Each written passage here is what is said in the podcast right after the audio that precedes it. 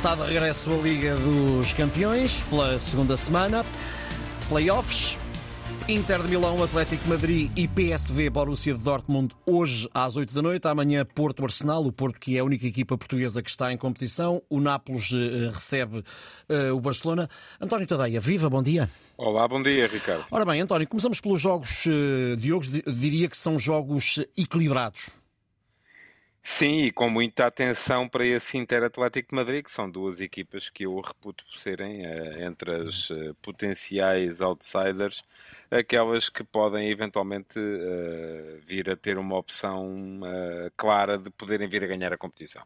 O Inter está numa forma extraordinária, uhum. tem a. Um, tem a Série A completamente controlada e repara, se olharmos para aquilo que foram as oito vitórias consecutivas com que a equipa do, do, do Pipo Inzaghi, do, eh, de Simone Inzaghi, perdão, uh, tem vindo a, a, a, superar todos os obstáculos, encontramos ali a Juventus, a Fiorentina, a Roma, o Nápoles e a Lazio. Hum. Isto é, nesta série de oito vitórias consecutivas, uh, o Inter tem ultrapassado aquelas que são as melhores equipas de Itália. Eu acho que o Inter está muito centrado em fazer melhor do que na época passada, é uma equipa muito competitiva, está numa forma extraordinária e tem que ser levada em conta. Mas do outro lado, este Atlético de Madrid, atenção, porque já se sabe que as equipas do uh, uh, Simeone são sempre muito competitivas e apesar de uh, ter tido aqui dois percalços recentes, um deles surpreendente contra o Sevilha, o Atlético uh, empatou três vezes com o Real Madrid já nos último, no último mês, mês, mês e meio.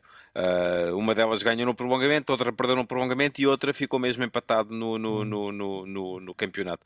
Portanto, vai ser um jogo entre dois, dois candidatos. Eu acho que menos atenção para o PSV Dortmund, embora sejam duas equipas que raramente perdem. Não é? O PSV continua sem perder no campeonato, o Borussia Dortmund vem com 11 jogos seguidos também sem derrota, também está numa boa fase. Eu acho que estas equipas estão a apontar muito para, para esta fase da época para poderem chegar pelo menos aos quartos de final.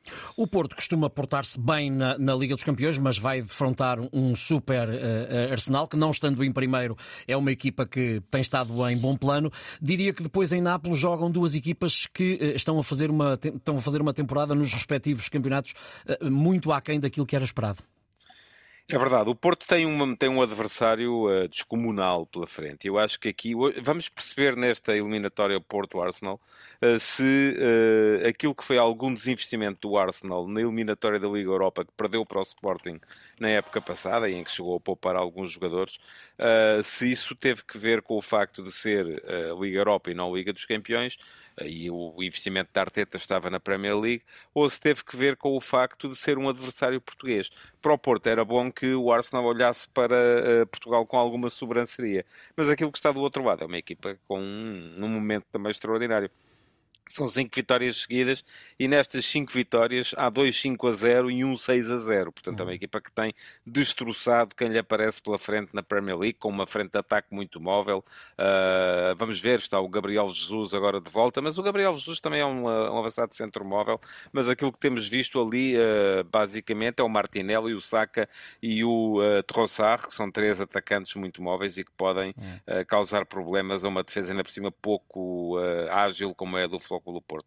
Uh, mas uh, o Porto é, como dizes, é, é, tem-se tem, tem -se portado sempre bem na Liga dos Campeões e, e, e enfim, chegar aqui já foi, já foi uma, uma, uma, uma boa campanha.